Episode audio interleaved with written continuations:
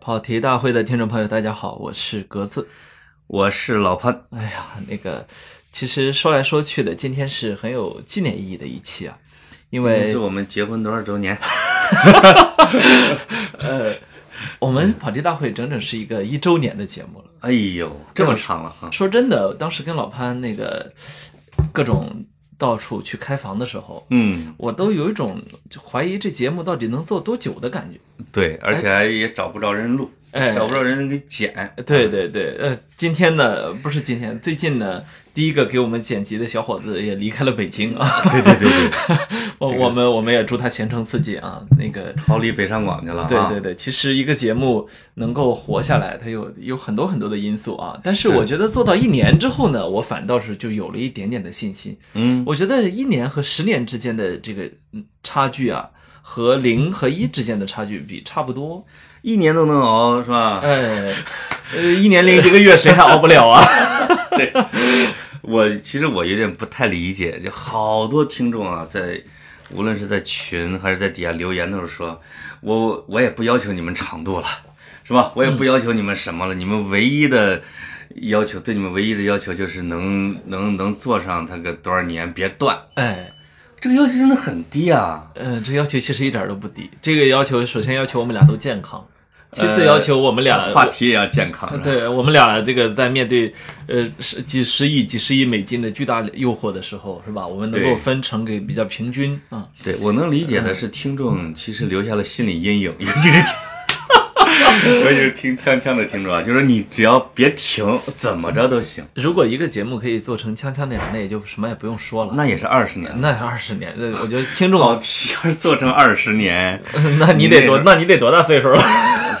就是我们两个都没有牙齿啊，就那种，就是呃，跑题二十年，我也就半 百，哦，是呃 吗？？Yes，你半百，我才这个叫你才耳六顺百吗？嗯我叫耳顺之年吗？呃，一甲子了嘛，是吧？老夫传你一甲子内 力，到时候你 把 攒的啊， 逍遥子对吧？ 你逍把遥攒子，攒的球衣全部都给我啊。对对对对，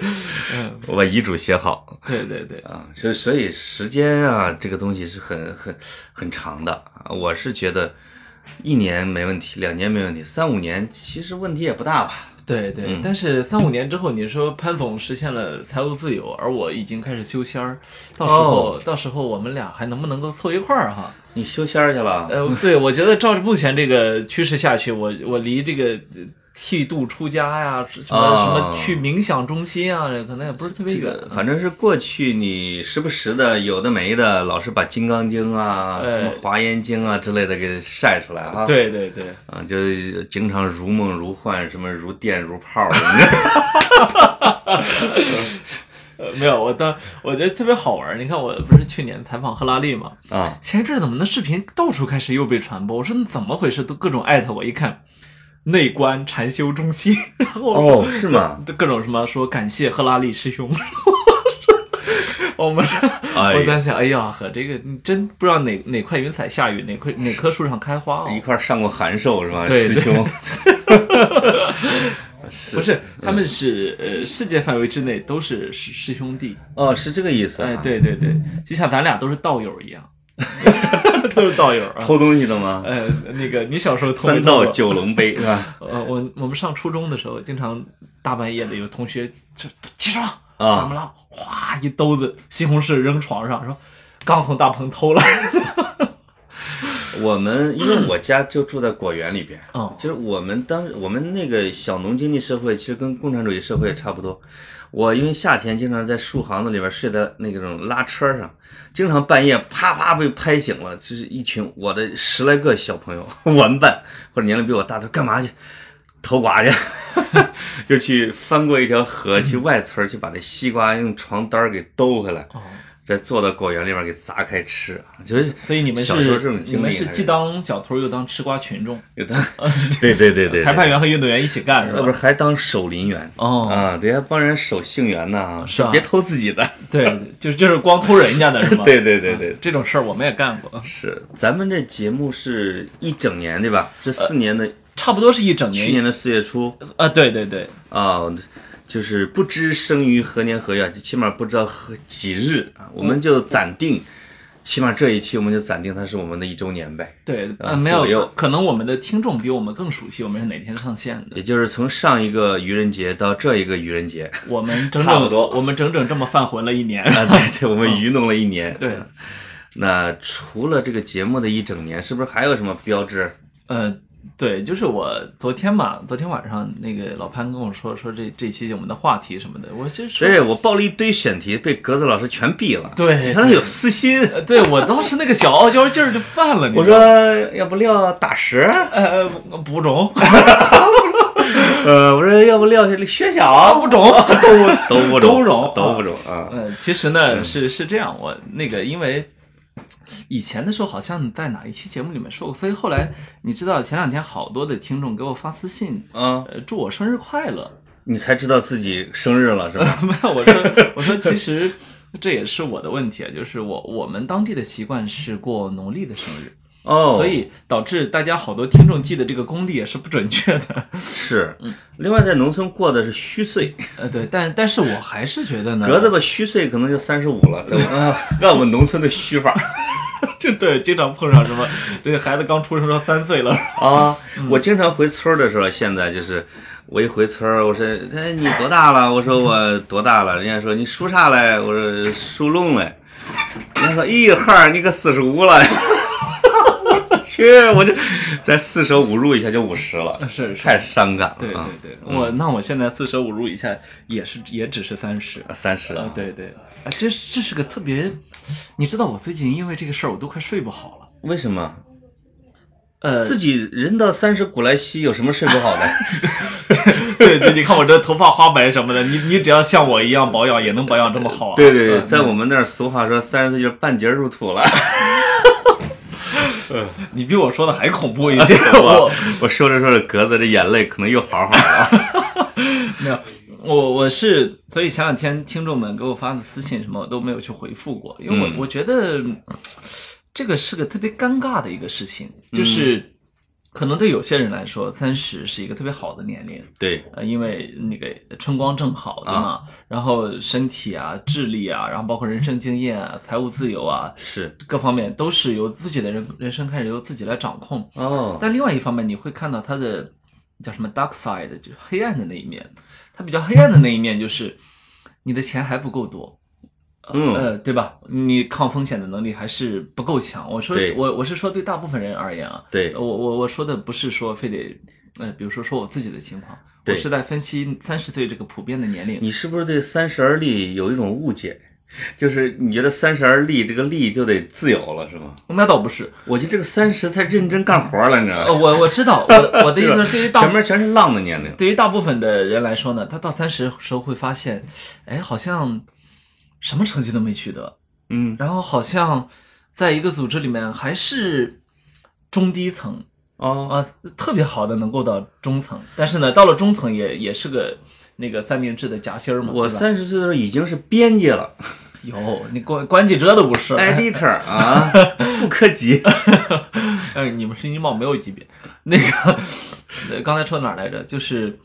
呃，中低层，呃，对中低层，然后呢干活儿是吧？对，碰上一个老板好一点呢，可能干的稍微舒心一点；嗯碰上老板要天天压榨自己呢，还得跟那二十的一个干法，对跟那个二十的一个一个那个社会地位。啊，然后，但是此时此刻，你面临你的，你如果没有结婚，你就会被催婚；你如果没有娃，你就会被催娃；如果是如果你有了有了家庭，有了孩子，你就会被这个呃老婆和孩子给催着往前走，对吧？嗯，即便他们对你很有耐心，但是那一股无形的压力也在你后面。你描述的弄了半天不是自己啊，我在说，我我我是这样一个你人，在是你在说普遍意义上我我是先说普遍意义，再说我，哦，但是啊这个因为我发现这里边一没有一条符 合你，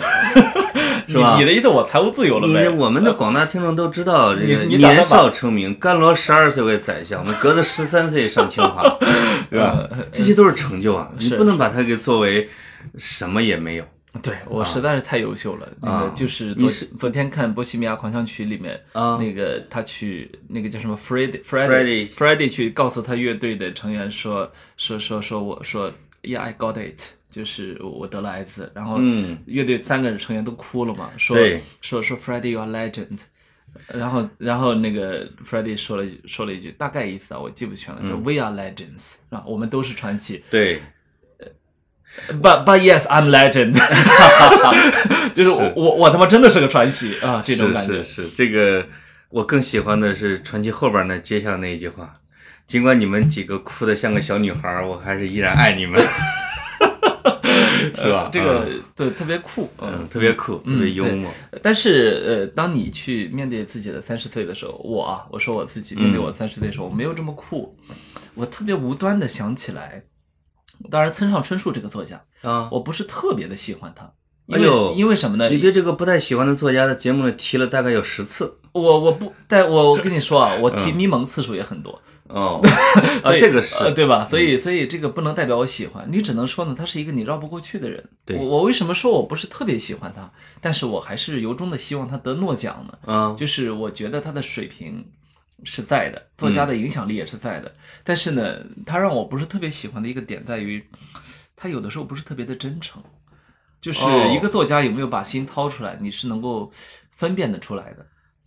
是不是还有一种可能性，就是他自己的事，他自己生活过得真是太稳当了，呃就是也许他自己，呃，也没有，呃，当当然，也许他自有点己，甜，对啊对对有点甜过的，但依然呢，我是觉得他不够真诚，但这是我哦自己的看法。但是他有一段话我印象特别深，就是他在那个，呃，当我谈跑步时，我在谈些什么？那个那本自传里面写了一句话，嗯说年过半百的我已处于人生的后半期，二十一世纪果真来了，我不折不扣的迎来了五十岁。这种事情在年轻时无从想象。然而，年轻时的我要在内心描绘出自己五十多岁的形象，就好比具体的想象死后的世界一样困难。哇，你看我呃这个讲的是五十啊，你怎么把它类比我成为什么自己的三十岁？我为什么会有这个代入有点感？苍老哎？对对，这个、啊这个是我要反思的一个点。我为什么会有这个代入感？就因为三十岁对我来说是属于一个不可想象的年龄。嗯嗯，我曾经在以前提过有一个二十七岁俱乐部，包对括什么涅涅槃乐队的主唱什么，就是很多人要么在二十七岁意外死亡了，对，要么自杀了，对吧？嗯，比如觉得雪莱啊，或者是意外的啊，觉得活过二十七岁简直就是人生的耻辱。然后，呃就如今呢，过了二十七岁也三年了， 到狗活了又三年是吧？ 遛狗遛狗活。然后，但是对你到了三十岁的时候，你会，我有一天我走在北京的大街上，我心里想，你看啊，我现在离离我家呢差不多呃这个八九百公里、一千公里。嗯我如果此时此时此刻在北京的大街上暴毙，嗯，是吧？哎呦，最多呢，这个你给我发条微博， 然后呃好朋友们给我发个朋友圈儿，对吧？呃哎呀，那你还高估我了。潘总这么残酷我的吗？呃，这个设为自己可见。这么残酷的吗？嗯 那个听众朋友们，这个节这本期节目是 跑题友大情是经不起考验的。跑题大会的最后一 期，没嗯有。呃，然后我就在想，这是个很残酷的事情，就是对好像，呃，你在这个世界上，人家说你还留了点痕迹，嗯其实你一点痕迹都没有留下来。嗯，你别说我了，就潘总你这么大个腕儿，哎呦 呦呦呦，哎呀妈，你都四十好几了，是不是？呃可不嘛。无无非是大家对你的悼念再多一点嘛。就是我四十好几的时候，我已经不想这个问题了，嗯这是我跟你这样的区别。 因为我早就知道了这个事实。呃，然后那天想到这个问题的时候，我就在想，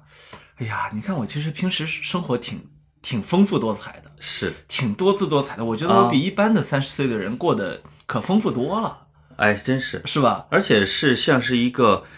这个不到三十岁的成功人士的嘴脸。哎呦，我 你我改天穿西装来录就节是目啊。你要我要把格子的日程给排下来啊，见了谁啊，跟谁吃了啊，跟谁在做活动，跟谁在上课啊，跟谁握了手，跟谁谈了心，嗯那这这不是一个三十岁的人干的事情。呃，对吧对，也许我。提前品尝到了，嗯就是其他的年龄，嗯可能或者或者其他年龄也不一定能尝得到的滋味，对吧？嗯嗯嗯，但是呃我我们面对的都是自己很具体的人生，就是你对自己是不满意的，你觉得自己的人生在那些丰富多彩之余，觉得好像一件事情都没有做成。你知道，这就是我哦对我自己特别真挚的一个感受。我想，我我就在最想喜欢的就是你这种谦虚的态度。是吧？哎呦，这是很真诚的。懂了了很多道理啊，却依然过不好这一生。这这是不是一个网络什么金句儿什么之类的 呃，好像是韩寒说的啊？韩寒说的啊哈，，你知道我还有一个呃朋友，他是那个我我有一些朋友是是从事那个相关的另外一种工作的，就是跟嗯我们目、我们想象的建设性的工作不一样，他们是破坏性的。我然后他就有就就有一个朋友有一天跟我说，他说：“你知道吗？我都不想奋斗了。”我说：“为什么？”他说：“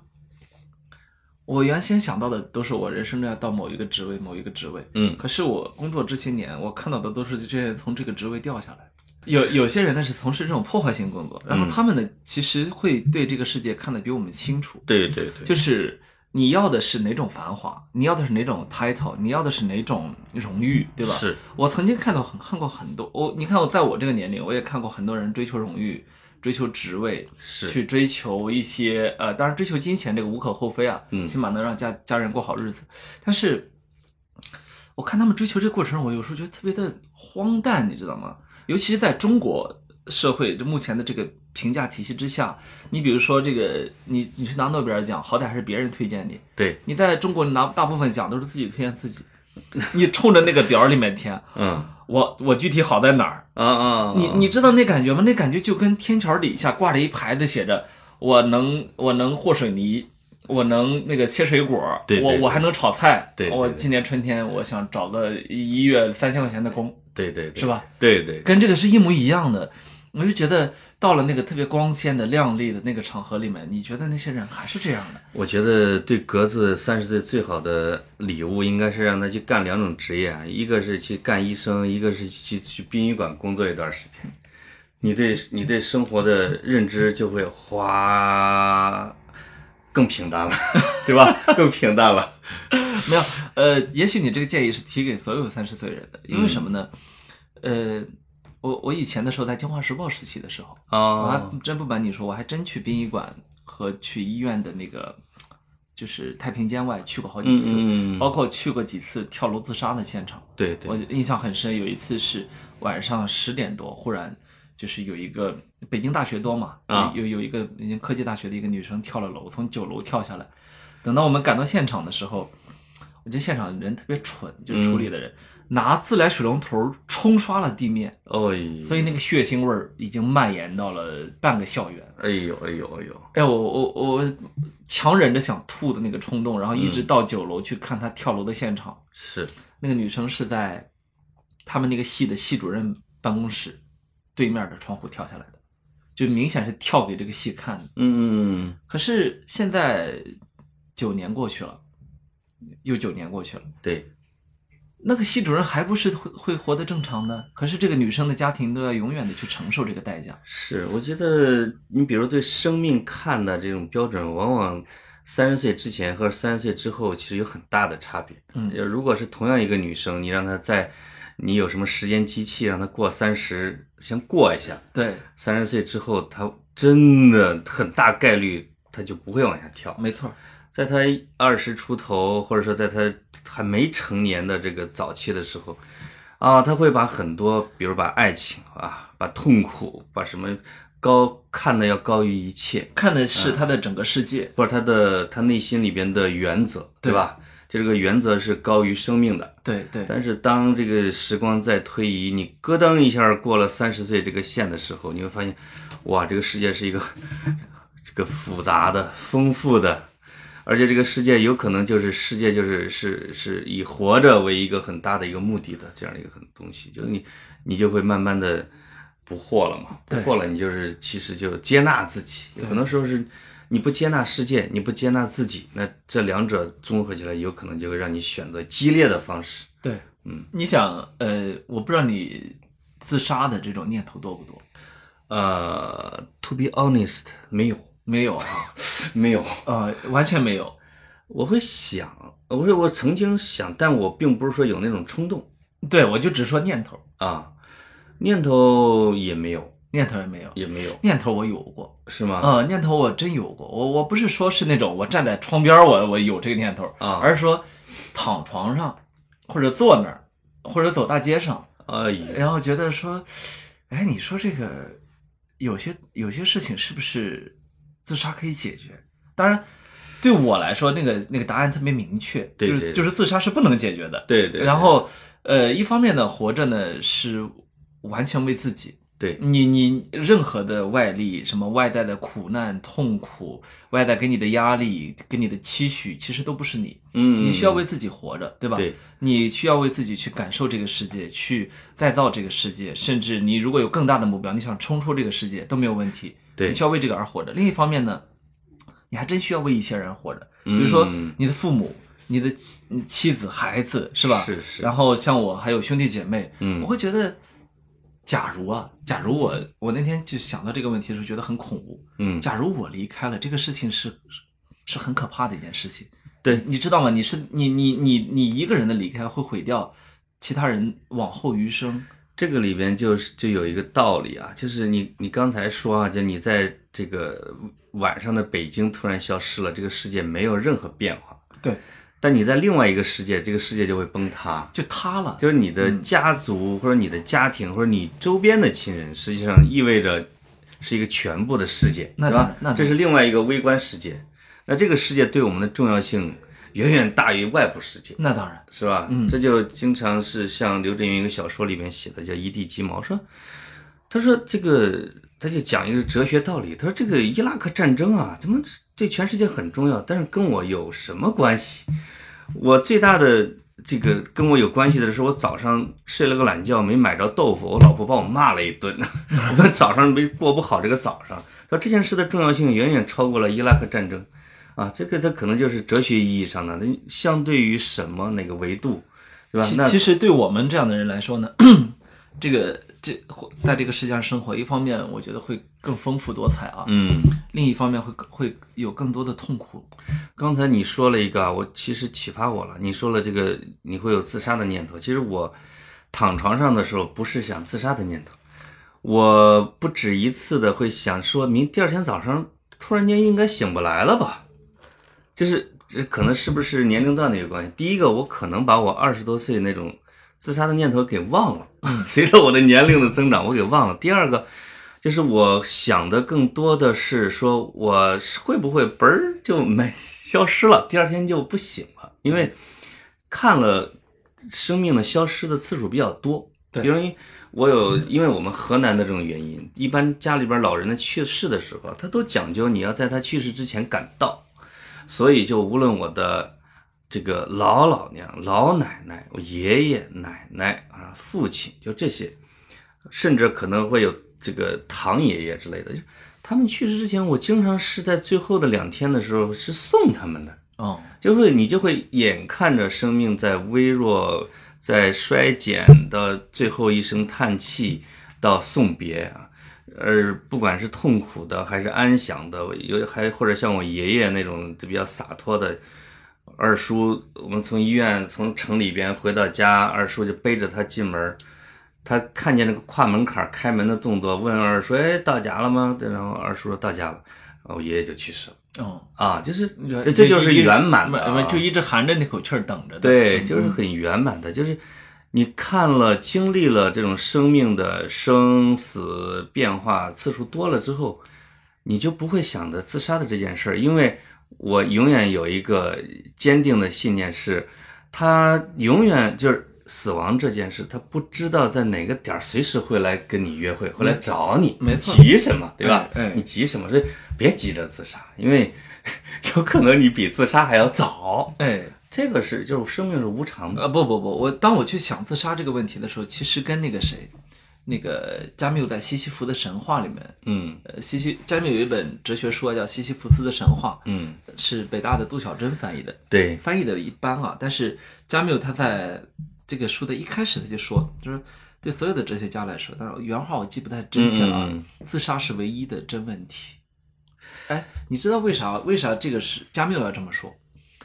当因然为，它是一个存在主义的嘛，对，当然这呃很多人有很多人的解释啊，，嗯对对对，但是好的哲学就是这样，就是千人可以有千面，嗯，到我这儿这一面就是最坏的可能是 什么？哎呀妈，哎，这个听众朋友，我听他们格子跟我录这节目，今儿有点瘆得慌 啊，这个前半截有点儿太暗黑了吧，呃我去，我呼吸 一下，这两天我会陪着他的，没有，最坏的可能性是什么？好，最坏的可能性是这个样子的，嗯然后没有比这更坏的了。嗯 OK，那你发现说，好像其实就这个行为啊，不但解决不了问题，是它会造成很多新的问题。所以说，哎，你你你不能去阻止别人去思考啊。当然我，当我去想这个问题的时候呢，对我我觉得这个问题是有趣的。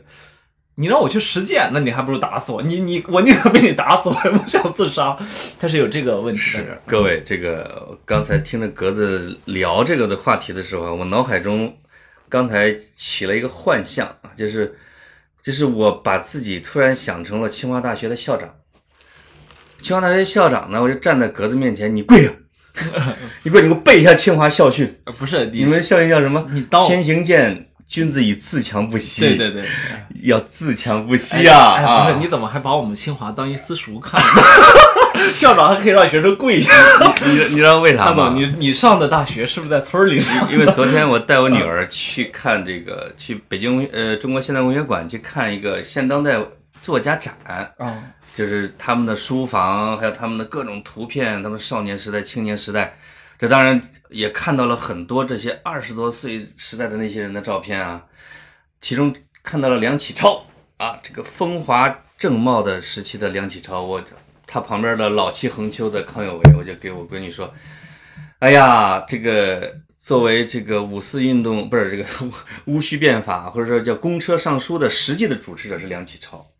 而康有为呢是一个老派，康有为对他的弟子梁启超就是你 跪下。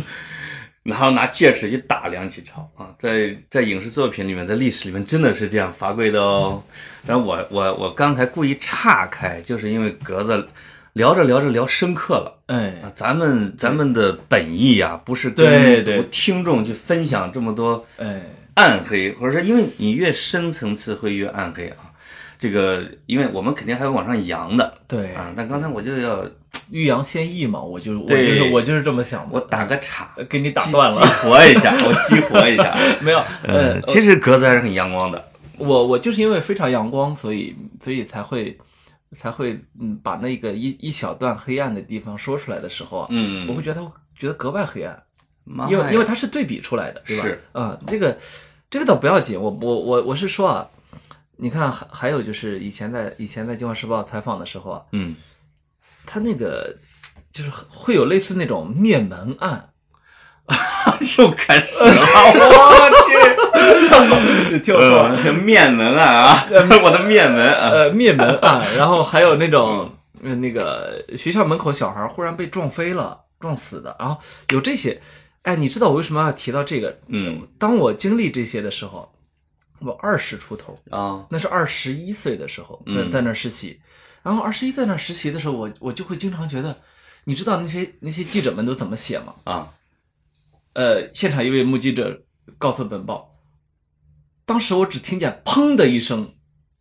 然后你知道，就是无数篇稿子都是这么写的，当时我就听见“砰”特的别一声简，单啊啊，砰的一声，哎，我就在想，这个“砰”的一声，它简直就像一个甜瓜破裂的声音。，对，就把对吧一个人的一生的最后一个瞬间给写完了。对然后记者们呢，当然也偷懒，因为说白了，这种新闻你又不是当特稿写，对吧？嗯它只是个突发的恶性的新闻，对，然后你就砰的一声，很多人的一生就被定格在了白纸黑字的报纸的这一瞬间。我觉得它可能是描述的呀，是现实世界的残酷真相。对因为你在文学和影视作品里边，人们会有临终的遗言，会有自语，会有反思，至少总会有一声尖叫，是吧？对对惊声尖叫。对对但是在现实社会里边的许多的车祸，你就是只能只听见砰的一声，因为人们根本就来不及来不及发出一个声音，对，就是来不及证明自己的存在，它就消失了，没错儿。对吧？嗯，它确实是一个很脆弱的一个东西。所所以所以从这个意义上来说，生命很丰富，但是又很简单啊。是然后我我是以这种思想基础来去思考，就是现在所处的这样一个一个一个阶段，就是是我我我还是觉得。我不懂的事情太多了，我哎呦我我我好奇的事情还是太多了。你哎知道吗，呦，想活，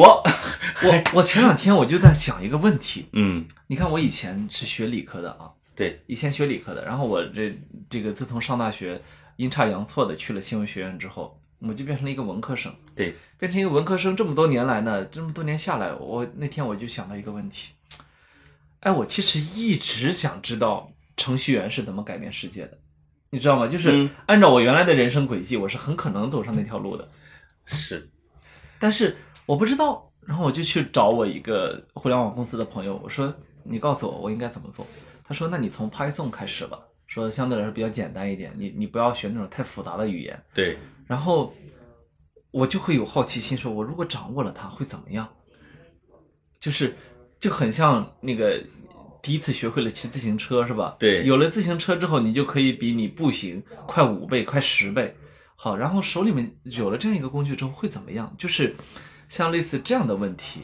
就会时不时的跳到我脑海中。当然，我自己知道我的主线是什么，对，我的主线显然是写作，然后但显然是在自己把像像个鲸鱼一样把那一口海水吞下去，是吧？然后把海水的绝大部分都排出去，还给大海。嗯但是呢，，有一部分留在了自己这里，对变成了自己要长骨骼、长肉的东西，是吧？对，但是你一点都不妨碍，当你比如说今天我要想去学学一点编程的知识的时候，我这一整天就会泡在那里面，是吧？我这一天的时间就会这样过去，哎，就觉得嗯，像这一天天的满足好奇心也挺好。其实我一直好奇一个问题啊，就是文科生和理科生哪个是悲观主义者？我们我我觉得啊，一般人会认为是文科生整天这个思考生命啊，就讲究意义啊，而且经常会这个这个拷问甚至结束自己。可能文科生这个这个太伤春悲秋，应该是悲观主义者。但是我觉得按照常理啊，应该按照常识，应该是理科生是一个悲观主义者才对，因为他们会明白你一生中是有多少次呼吸，多少次喘气儿，多少个日夜。你你你人这样一个个体，你是地球的多少分之一？地球是宇宙的多少？你最后只有理科生能非常清楚的明白，人是一粒比尘埃还小的东西。想到这个时候，难道不应该是一个很很悲观的一个事情吗？哎，但是理科生很平静，就是其实我不是特别理解这种，因为文科生其实把经常会把自己看成宇宙的中心，而我就理科生就会我觉得淡原定啊因，的我觉得原因，非常简单，嗯就是可以举个举个例子啊，嗯，这个假如我们这个地球从来没有见过大象，然后从外太空来了一来了一只大象，理科生呢就是那个在玻璃罩子里面研究大象的，他们对可能有五十个人在研究，每个人摸到了象的一部分，嗯比如说他们有的有的人摸到了象的那个脚，有的人摸到了象的鼻子，有对的人摸到了象的尾巴。OK，那这个人他就会如实的记录下来尾巴是什么特性、什么特点、它的生物活性，对，等等，好，但没有一个人知道大象到底长啥样的，嗯没有一个人愿。而文科生就是那群站在玻璃罩子外面，也乌压压一大群，但是他们整个的看见了大象。哎。我我我有一种这种感觉啊，你这个判断可能有一半儿听众赞同，有一半儿听众反对，因为他们正好是文理科一半儿啊。但是、嗯但是我就是我这是解答完你的疑惑，对对对嗯、另另外一部分就是是我能我觉得听众能听懂的，就是我们国家的教育体系一个非常大的败笔就是文理分科，因为嗯全世界范围之内，你说这个文理分科都只有有限的国家是是是这样去做的，对然后所以会导致我们培养出很多不健全的人，是，呃，纯粹的理科生我们见过很多，是吧？那种纯粹的工具理性，对所带给他的是，呃，我我这么说不知道合不合适啊，带给很多人的是无知。然后很多文科生呢，呃，这个纯粹的只学习文科知识，然后也没有去细细的摸过世界的机理，带给他的是什么？是犬儒，嗯，以为自己什么都懂，然后又对这世界放贪。所以就是如果是呃挑他们的负面的一面啊，嗯就是可以形容这两个词。对嗯，他们在，比如他们有他们自己长处的那一面，那理科生他认识世界是科学的。 对吧？文科生他认识这个世这个世界可能是美好的，或者说他可能是艺术的。我我是啊觉得呢，一个人如果从大学毕了业之后，他还把自己主动的归类为文科生或者理科生，我只能说他接受的教育或者说他对自己进行的自我教育是失败的。对呃，我我我我我从来不认为，比如说呃这个什么基因工程啊、天文啊这些问题是理科生的该关心的话题。我也不认为我们的文化制度、我们的社会制度、我们我们的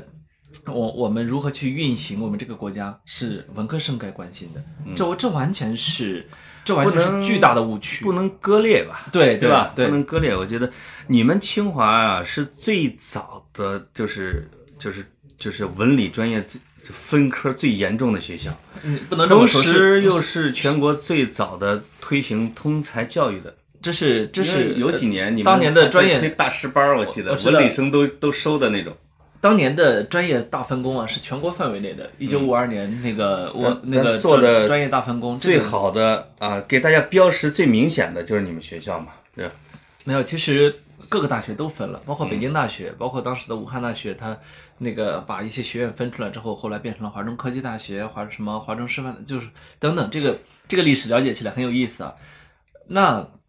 我我最近看了一个新闻，我觉得特别的气愤，就是清华大学的自主招生嗯，取消了文科类的自主招生。哦，对，啊是的，我就会觉得，第一，我当然知道你的用意是什么，嗯你希望这一切更科学，猫腻更少，对吧？是但是你这等于说，哦，因为这只胳膊多少有点问题，我砍了它。哎，你你知道除了你们清华做了这种改变，北大也做了一个改变吗？北大是因为翟天临事件，我明白，就临时的把他们的这叫什么研究生面试的名额一下缩减成以前的几分之一，呃，很就各觉得貌似哎，今会把今年我们严谨了啊，我们今严年谨各了。个各个大学的研究生招考都比过去严肃了很多，是，当然这个跟翟天临这个是密不可分的啊。对对对，当然这就是是另外一件事儿。我说回我们的主话题，又跑题了。呃，对，刚才啊，我们这个跑的稍微有点远，就是因为格子三十岁生日献礼，你随便说，因为你给你献，但是是这样的，就是我们刚才说了一阵子啊，我我觉得啊，你可以把他看成一个到三十岁的一个男人，他的焦虑啊，他的一点小迷茫，还有一点面对三十岁马上到来的小慌乱啊。这格子把生命描述的那么多、那么多、那么多，只不过因为他要马上三十岁了。我们四十多岁的人根本就没什么感觉，对吧？我们很淡定。哎，你知道我我我我特别讨厌有一种，我我这么说不知道合不合适啊。我特别、呀我特别讨讨厌一种听众，啊、哪种听众呢？就是那你就别说了， 这因为这种数如果很大就算了。完事儿。哎呀，我我们这节目啊， 呃你说你喜欢哪一种听众吧目？前目前为止啊，我 们你说你喜欢哪我们我们种这节听众目吧没有是任何的商业价值， 哎对我还对对我还就能自己自由的说了。 哎呀开玩笑啊，我我就说啊，我特别讨厌来教我做人的听众。嗯，你你懂我意思吧？就那是但是也有很多听众是来请教我们如何做人的，那怎么办？他请教我们，那是因为人家他想从我们这儿知道答案，但对我没去请教他呀。啊啊，你知道吗？就是动不动忽然忽然给我来一句，学学你师兄文涛，嗯然后你应该怎么怎么着。哎，文涛特别好，他他是 个他是我生我生活中非常重要的一个人，嗯我我认为，然后他给是给了我很多的启发，对，嗯但我不会成为他，你知道吗？就是在我这个年龄，我和二十岁的一个很重大的一个区别就是，我知道我就是我，对，然后而且呢，我清晰的知道我既成不了潘总，我也成不了文涛。呃，我你继承不了我的财产是吗？呃，我可以继承你的阿我森纳可以给你写一阿个阿森纳球衣都给我，啊 到时候写在遗嘱里边啊，别别的都别的都可以给你女儿。这个文涛是文涛是拒绝做别人的导师的，哎，所以他说的我让你去学，我我觉得而这没必要而。且我拒绝做别人的学徒，嗯我拒绝做做谁的 number two。嗯嗯，就是这样一个基本的、简单的共识，我发现在我们这个社会中是缺失的。你比如说，还有很多家长会告诉一个三十岁的人说：“你怎么不跟人家那谁谁谁？哎，你的到了三十岁，你还有一个呃隔壁家的孩子，是吧？啊邻居隔壁隔壁家的有一个比你更优秀的，你看人家是吧？这个都成都成这处级干部了，或者说你看人家二胎都生了，对吧？嗯对好，那这时候他就没有去考虑你这个具体的人，你是你为什么没有结婚？你为什么没有要孩子？你为什么没有去获得更高的职位？因为你的人生有你的困惑，对，他有他的，对吗？。是然后呃，他有他的人生中特别闪光的嗯点，当然我们欣赏怎么学啊。我昨、我昨晚熬夜看梅西踢球，挺好的，确实踢挺好的，呃一场进俩，对吧？你，我然后我就告诉中国国家队的那些队员，你学梅西啊，你怎么嗯不学啊？哎，昨天巴萨那个我也看了，但是我看巴萨的比赛之前，我还看了一个电影儿嗯叫《英雄本色》， 就是当我四十多岁的我在重看《英雄本色》里边的豪哥啊狄龙、豪哥和小马哥的时候，我突然觉得里边这两个角色很有意思。这个狄龙为什么从监狱出来之后死活不干黑道，要去开出租车？说我要做好人，我要做给我弟弟看，我要做给我父亲看，我再也不动刀动枪了，因为他的年龄就是我这个年龄啊。那狄龙出来的时候，你一看那长相就是我这个年龄，就是开个出租车就乐得不行，就觉得这个日子过得很安稳。但是小马哥就是忍气吞声三年，你你知道他的台词吗？啊三年，我等了你三年，我不是为了证明什么，我只是说我失去的东西，我一定要亲手拿回来。那是三十岁之前的小马哥，也是三十岁之前的年轻人。我要一个说法，我要一个原则，我要我的这个成就感，是吧？嗯，这个如果我愿意拿生命去换一个尊严这种东西，我不而四十岁的时候我我就不不愿意是。 我我我不愿因为意，你哎，你三十嗯了，小马哥是周润发那时候二十五岁，没有没有，我二十的时候也不愿意，就是我、嗯我我我发现人们倾向于标签化、刻板印象化某一个年龄。或者是刻板印象化某一类人，嗯比如说你是一个山东人，对他就会说啊，你能喝酒，啊嗯好是吧？我即便能喝酒，也不是因为我是山东人，对吧？嗯啊，然后是这这样一个简单，我我从来不觉得有的道理什么，呃嗯，只有到五十岁才能懂，只有到四十岁才能懂，对吧？我也从来不觉得，嗯，一种行为方式是四十岁的人的行为方式，我会觉得，嗯，怎么说呢？年龄它会给我带来冲击，但就很像我刚跟你说，就是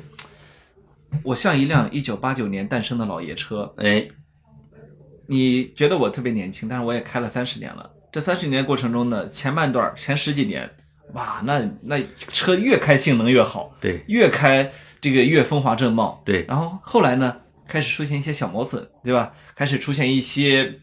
你得去修车厂的事情，嗯嗯，呃，光加油不行，你还得去加机油，哦你你还得去你还得去换玻璃水儿，对吧？对好，开到现在，你说这辆车性能怎么样？性能还不错，按照老爷车的性能呢，还能开几十年。嗯，但是接下来你需要干嘛呢？需要一直保养。但是对我这辆老爷车和隔壁那辆老爷车，我们俩坏的零件儿、开的方向通通不一样，是是吧？是，有有这样一个，呃我不知道我今天怎么老爱打比方。哎，这个时间啊，就是其实我是我其实想谈一些稍微严肃一点的哈，哎，就是我们总是要给青年一些恬不知耻的建议嘛，我们就那是因那为是那是你们老人家的事情。对，就是啊经常会有听众会问一些关于人生啊、关于什么的问题。其实正好到了，比如说格子聊三十岁，这样实际上有一个不是聊硬新闻的一个话题，不是硬核儿。哎，对啊，它是一个呃柔情摇滚、 抒情摇滚。它是软软的核被 磨。 哎，和软软的核，其实在聊你生命中的一些愤怒，或者是悲哀，或者是开心的东西。哎，实际上，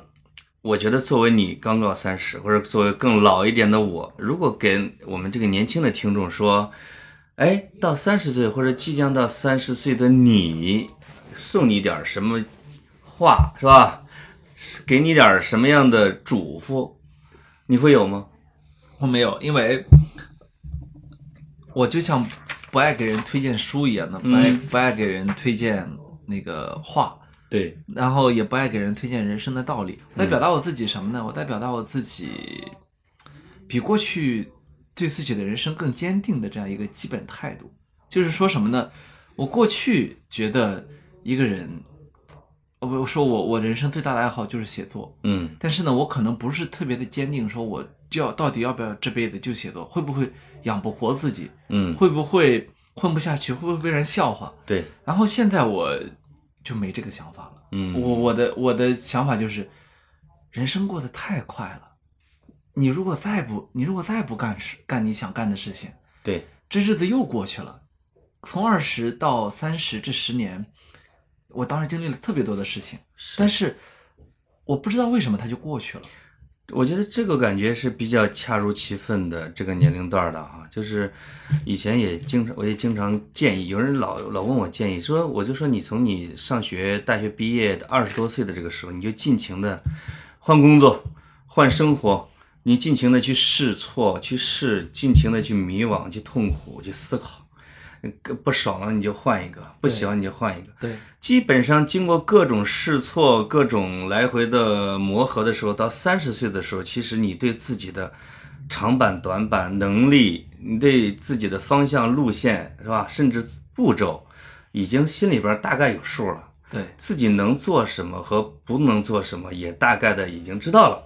就是剩下的，我觉得这个车就开始踩油门儿，就顺着一个方向。如果没有出现大的变化，或者行业性的变化，或者什么人生境遇的大变化，你可能就要奔着你的那个人生目标去走了。如果你再晃像少年时代一直晃的话，这三十多岁再晃，那你可能是个文艺青年，是吧？但是你要是从做事情的角度来说，大致的方向已经稳当了。所以刚才你说的那个说，你已经知道了自己是吧？自己的位置，自己的能做什么样的东西，我觉得这个东西是这个年龄段儿确实是应该做的。而且而且你知道我对我自己一个认知是什么？我知道我可能对我的天赋判断还不准确，就是也许我对自己的下限那个判断不准确，对上限判断也不准确，嗯就是嗯可能我都没摸 摸摸到那个门儿呢。就是我既不知道自己的下限在哪儿，也也还不知道自己的上限在哪儿。但你但是可能知道你的兴趣和志向在哪儿。对，但是对吧我但是我知道，无论我的上限多低，我都想去干这件事情。对，就是最终对全人类来说，我这样一个人，他的这个贡献是有限的，嗯但对我个人的人人生来说，他是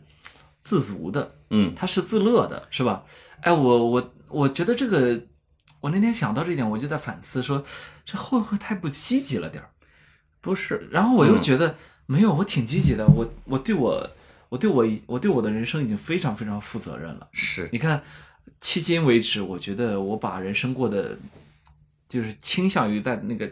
大阶段上是简单化的。简单化呢，就可以给你的那个思维啊，给你的知识留下很大的余地，是吧嗯就是你别把自己的人生弄得就是太太过复杂，一天到晚陷在不同的那个焦虑里面，对吧？对，好，我我我我让我把自己从那里面摘出来，是把很多的空间留给思考，留给去吸收知识。对。我倒觉得我我对我自己没有太多的不满意。我觉得就是咱俩有一些共同的地方，就是这个人生可能是一个叫上升的螺旋。这个螺旋呢，咱们会看到那个 DNA 的啊，它螺旋螺旋，其实它围绕的那个中心点是一个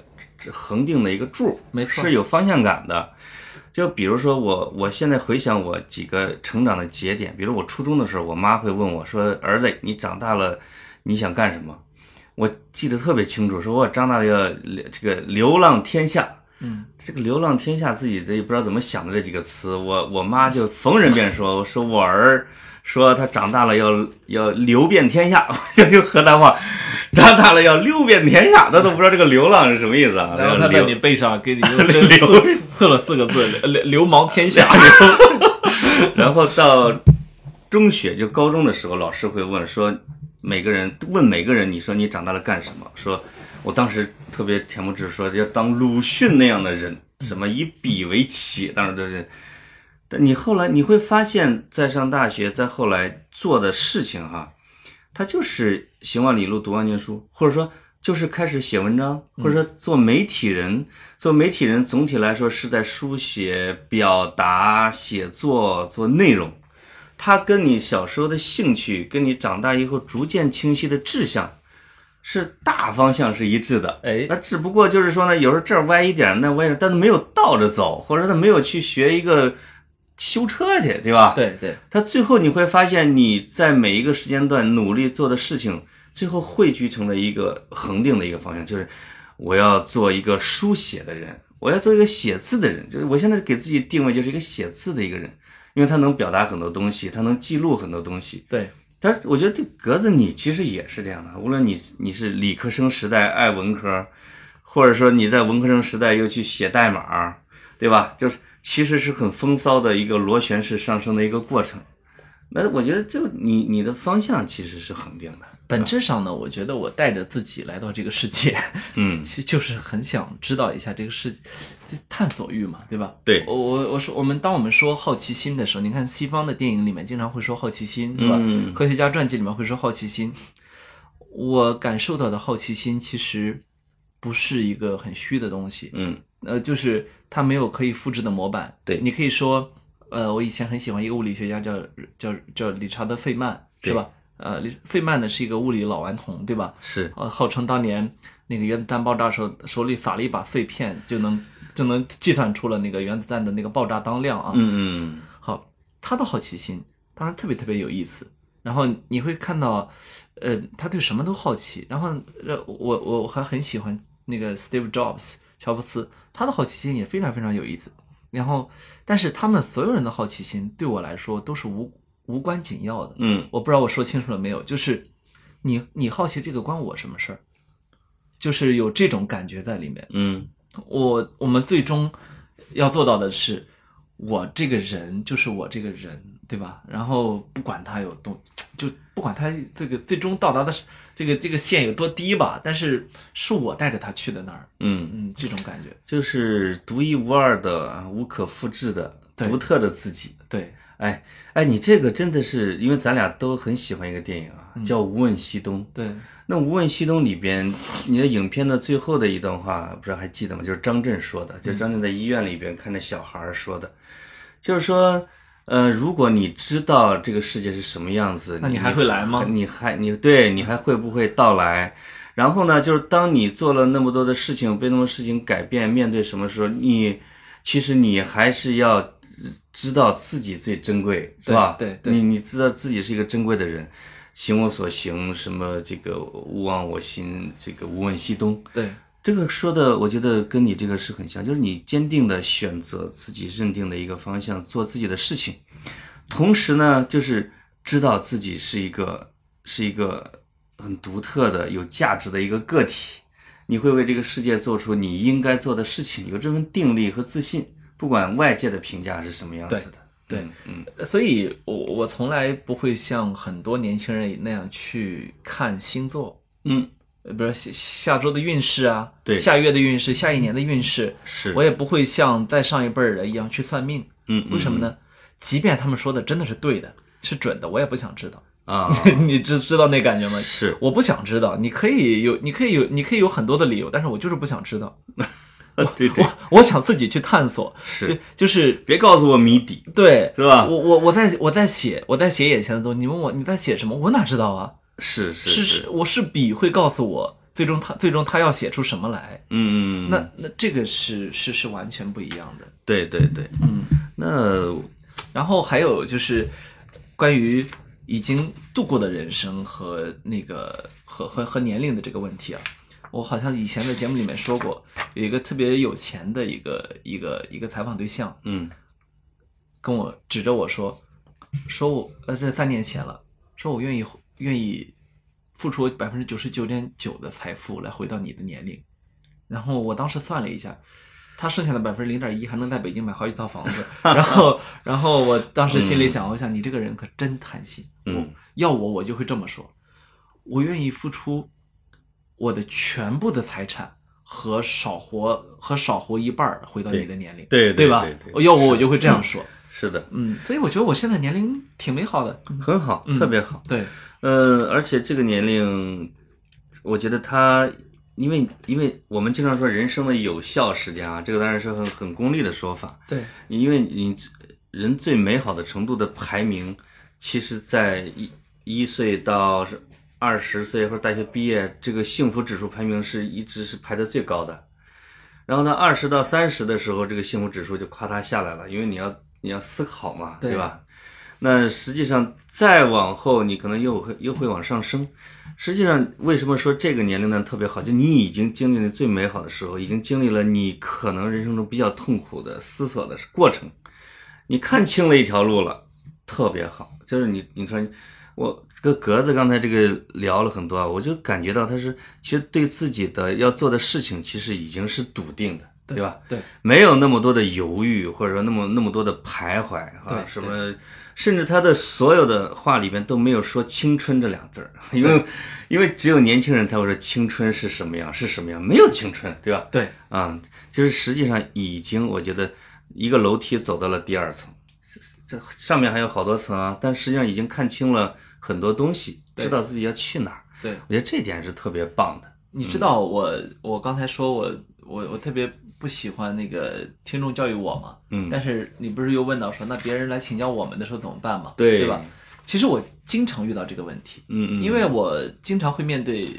要么比我年轻的，甚至也经常会有比我年长的来请教我，嗯嗯因为呃叫什么文道有先后，术业有专攻嘛，对不对，好，呃，我特别乐意解答，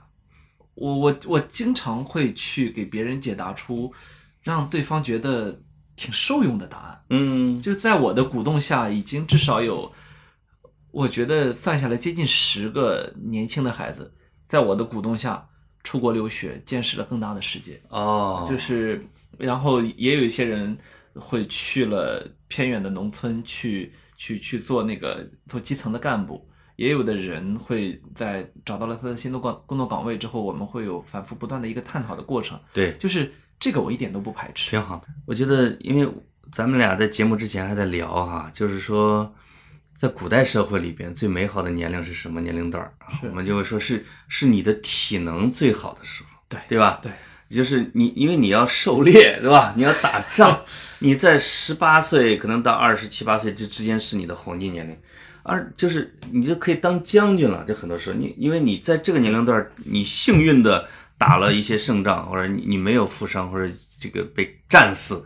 你就可以年纪轻可以当周瑜了，对吧？对呃你可以做这个什么粟裕啊，就这种的。那么在现代社会，当体力慢慢的让位于脑力、智慧、见识的时候，你可能最美好的时代有可能要从三十岁开始，对吧？因为三十岁的时候，你的智慧、知识，对吧？这是一部分，然后你的信仰，就是你的，就是你的对世界的定见，再加上你的体力和精力，它是属于一个综合最佳状态。这个时候是适合奋斗的一也年。也许是你们四十岁，我以我看现在现在四十岁还有一个优点，嗯就是相对来说社会地位和那个手里的金钱。会比较能够去铸成一个护城河。就假如你有很笃定的想法的话，嗯嗯，这个护士，城河会更能够去护着你往前走。嗯但是对于可能大部分三十岁左右的人来说，也许啊，我很多人父母会给他帮他出了个首付买了个房子，对，那他可能正在用自己大部分的钱在还着房贷。你说的是咱们那个朋友是离开北京去深圳的 那个吗？去深圳买房去了。 他的他的人生呢，可能呃经受冲击的能力有限，对呃，，非常有限。就也许也许你在说的这个嗯就是二三十岁的年轻人为什么痛恨四五十岁的老这么油腻油腻老男人的原因啊？没错，没错，因为他们构筑了护城河，建设了天花板，又给自己设置了这叫什么固化的流动渠道，没错啊阶层固化，阶层的对吧固化。嗯对，但是呢，就是就看你取什么，你想取什么？你是想取现实的收益，你还是想取你去实现的过程？哎，前些天就是在飞机上看了一个电影叫《老人与枪》，这个这个老人呢是七十多岁，老哥仨儿抢银行，抢了一百多起银行，就是这个这个这个后来这个警察就综合他的人生，发现他一共做了将近一百起案子啊，在他七十岁以后还抢了三十多家银行，就是小额的，他乐在其中，很有礼貌。这个而且他一生绝大部分时间是在监狱度过，最可贵的是，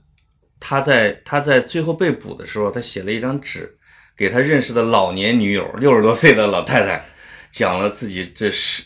这坐监狱的一辈子里边十三次成功越狱的过程，就说。他这一生除了除了就是热爱的抢劫，因为他从来不杀人，甚至有人说他从来没有开过一次枪，这而且这是真事儿啊，这是真事儿。但而且他用各种奇思妙想，曾经十三次曾经越了狱， 我就觉得，哇！我说这个，我想过他的人生，就我想去做他实现的这个过程。哎，我他他去做的这个过程，而不是想拥有他抢银行剩下的那些财富啊。我觉得那个前一段是有魅力的。对嗯对，嗯，在但对于我们选择这样的人生来说呢，就有一点就是像他那样的人生，一天我们都过不得，因为只 要过了过了那样的一天，好，我们人生原来的轨道就啪就被转了。哎，是这吧就是《英雄本色》里边那个曾江说，这个豪哥混了黑社会是没是很难回头的，对吧？啊对是对 很难回头的。对，呃你对嗯过过一天那样的日子，对不起，你你就你你的自由选择权就很小了。其实从这个意义上来说，每一个人跟另外一个人都是一个巴别塔。对，就是你跟你认为，就比如我和你，你认为我们经历已经有点类似的，其哎实我们之间仍然有很大的差别。没错，对吧？其实也是一座巴别塔，每一个人都是独特的个体。无论你世俗的成功或者是不成功，无论你的财富或者无论你读过书多少什么之类的，我觉得每个人对自己的认知都是独特的对，啊，对世界的看法是独一无二的。我觉得这个每个人这一点上，每个人都是很珍贵的。我觉得这点特别好。对我，我最后还想说一个，就是在这个年龄的时候，容易去面对一些焦虑。嗯，这个焦虑是来自哪里呢？这个焦虑是是其实是模型化的，嗯是固定化的。嗯比如说，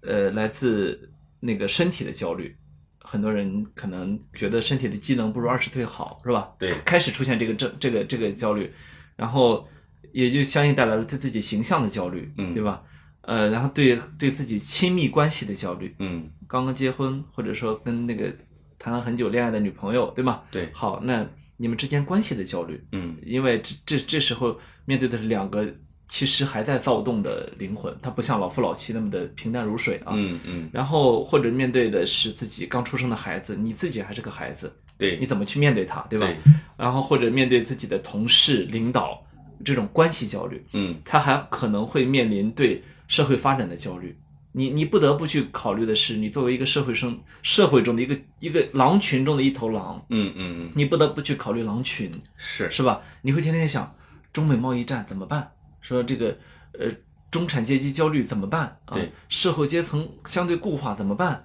啊？这个中接下来的小孩的教育怎怎么分片儿，怎么划区，房价是涨不涨，跌不跌？对对对对嗯医院这儿儿科医生会多吗？会少吗？好，这这些问题，然后你还会去，你还会去面临很多的。因为你需要在这个年龄，你需要开始去成为一棵树，嗯是吧？你开始就要去去硬币其他人，对父母年龄也大了，然后孩子也开始小，是吧？好，那当你面对成为一棵树的时候，你就发现树所经历的风和雨，完全不是你在树底下就能想象的，哎，对吧？是好，所有人都在面临着种种的，就是你的困难只有你自己知道，对你的难处只有你自己知道。嗯 OK，这个焦虑该去怎么应对？我那天就想到这个问题的时候，我忽然意识到，嗯为什么在上个世纪的时候，周星周星驰的电影有那么火？因为香港的年轻人眼睁睁的被他给演活了。嗯，就是我们面对的就是这个，对。是不是？就是二十二十五到三十五岁中间，其实呃就是这个三十只是一个分水岭，是吧？那在这样一个阶段过程中，一个人所面临的问题很可能是模型化的。是，当你面对面临这些问题的时候，你得注意到，这你不是一个人在在在在承受，对吧？嗯，其实这是一个，这是这是人类社会交给这个年龄的人类的问题。这个格子说了这些，我突然也也也想到一比喻啊，就是因为这一期是你的三十岁专辑，我觉得听众朋友要珍惜这一 期，哎要珍惜这一期，因为这里面有大量的信息，甚至是密码，你可以常听常新。 我们我们再也不会谈这个话题。对对对对， 我们不会再谈三十岁了，你放 心。嗯，对，我们俩谁也不会再过三十 岁了。对我复盘了一下格子从进入这个录音间到现在的整个的情绪，因为整个的节目是一个情绪流淌的一个过程。这这一期是一个情绪驱动节目啊，就是格子一开始就进来是像一条小溪啊，就是很很很很很安静的流淌，随后就进入了山溪壶口瀑布去了，哗一下就是这个激烈的情绪咆哮。现在我们已经进入了我们河南、山东啊这个几公里宽的黄河的大河面，到了我们东营的平静的黄河三角洲了。对，就是静水深流。嗯，哎，就是你对之前的那些东西，其实有了自己的思考、复盘、和解，然后接纳，到最后对自己的三十岁的认识是一个平静的叙述。最后哎，再往前就望洋兴叹。你们老孔夫子就是站在山东望洋兴叹的，啊逝者如斯夫，不者昼夜。是是，所以我觉得这期节目的情绪流淌的还是特别好，哎袒露了格子的心声啊。对，他哎也袒露了潘总这些年来的一个，其实我觉得潘总这儿袒露了也不少。我袒露我是一个好听众这样的一个角色， 没有，我我我们我们其实那个等到哪天啊，我们可以请潘总谈一谈这个人过，人过 人过四十啊，哎，对，这个就像张学友演的那个电影叫《男人四十》啊，呃其实你知道我为什么会在谈这个话题的时候，一开始的时候有一点点的让你觉得不适吗？呃，是不是不是，知道吧？其实是惊奇。我就我现在想，格子发生了什么？ 没有格子发生了什么？因因为啊，啊我我前两天去参加一参加一好一个很很好的哥们儿的一个一吃了一顿饭，嗯，他四十了，哦，然后他四十的时真候的是一个大新闻。 他他谈的都是特别的，你懂吗？就是你们你们其实到了中年之后啊，啊，也会有很多的，你知道吗？就是苦恼吗？护城河已有，哦，但是人在护城河里面，其实并没有比我们这些人更更开心、更快乐对对对，是吧那当然了。啊。所以，所以我我论幸福指数，我跟你说啊，啊，四十岁到六十岁之间，你别看就是说这一段是，当然可能是自由度最大的、谋生能力最强的时间段，幸福指数是最整个人生最低的哎。六十以后才夕阳红了，其实才回复一些，哦，因为你的不安全感是吧？哎你是一定是在这个年龄段是最狠的，没错嗯因为当你拥有了一些东西的，你就怕失去它。对对对啊，潘总现在跟出来跟我录个节目，都穿着他们公司那文化衫儿。我现在没有护城河， 没有护城河，对对，我随时可以被啊穿破。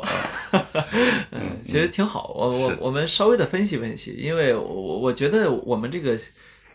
我们这个节目啊，说真的啊，一这不是一年了嘛，嗯，我们俩其实完全没有概念它会持续多长时间。对对，也许哪天录着录着，那个老潘说：“哎呀，我今儿牙疼。”我说：“我今儿感冒。”好，这个节目就自然的停了，对吧？妈呀，这一定心里面多讨厌对方啊， 才会想出这么无聊的题目，就就一点都不隆重，对吧？对，呃呃，其实一般来说是这样，开始的时候都很隆重，嗯但是结束的时候都不会太隆重。嗯，呃，除非你这个你这个结束是电影的杀青，是吧？是但是我们这嗯，很显然它不是一场电影，它是一是场纪录片。我们说的也不是虚构的故事，而是我们这个自己的人生，是吧？我上上一周在书店做活动的时候，有一个咱跑题的听众就跑去，他问了一个问题，说你们是怎么录的，事先是怎么准备题目的？ 我就不小心就泄密了嘛，我说大概可能百分之九十以上的题目是坐这儿之后开始想的， 而且而且我们的框架都是聊出来的。都是聊出来的啊，所以就是你你看到的跑题是真跑题，不是设计的。所以这个呢，就是很自然的坐这儿开始一个话题，未来也有可能很自然的开始结束一个话题。 对，但我们现在可以保证的是，这三五年还是没问题吧？呃，应该说此时此刻此地，我没有欺骗你。哎呦呦呦呦！我去，哎呀，我的脸都红了。哎，我觉得最后我有个小提议，哎因为你给我推荐过一首歌，哦，咱俩是看这个《波西米亚》这个狂想曲这个哈，对你同时还推荐了另外一首歌，是蝎子乐队主唱唱的，呃，叫什么《The Wind 呃 of Change》。 w i n o m change。呃，咱们的剪辑师在结尾能不能给我们配上一段这样的这个？因为格子讲的这其实一直是变化，生命的变化的历程啊，哎没配问个题配个歌儿，这期多文艺这期以这个歌结束了。呃，歌儿结束，然后咱俩可以能不能配个口哨结束？你会吹那个？呃我完全可以。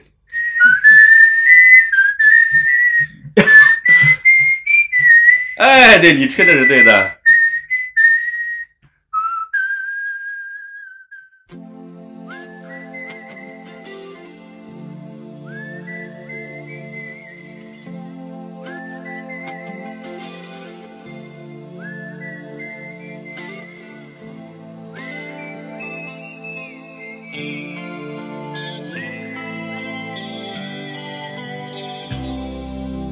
Follow the Moscow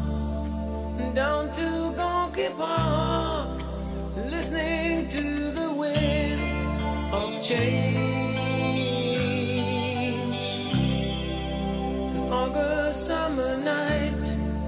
soldiers passing by,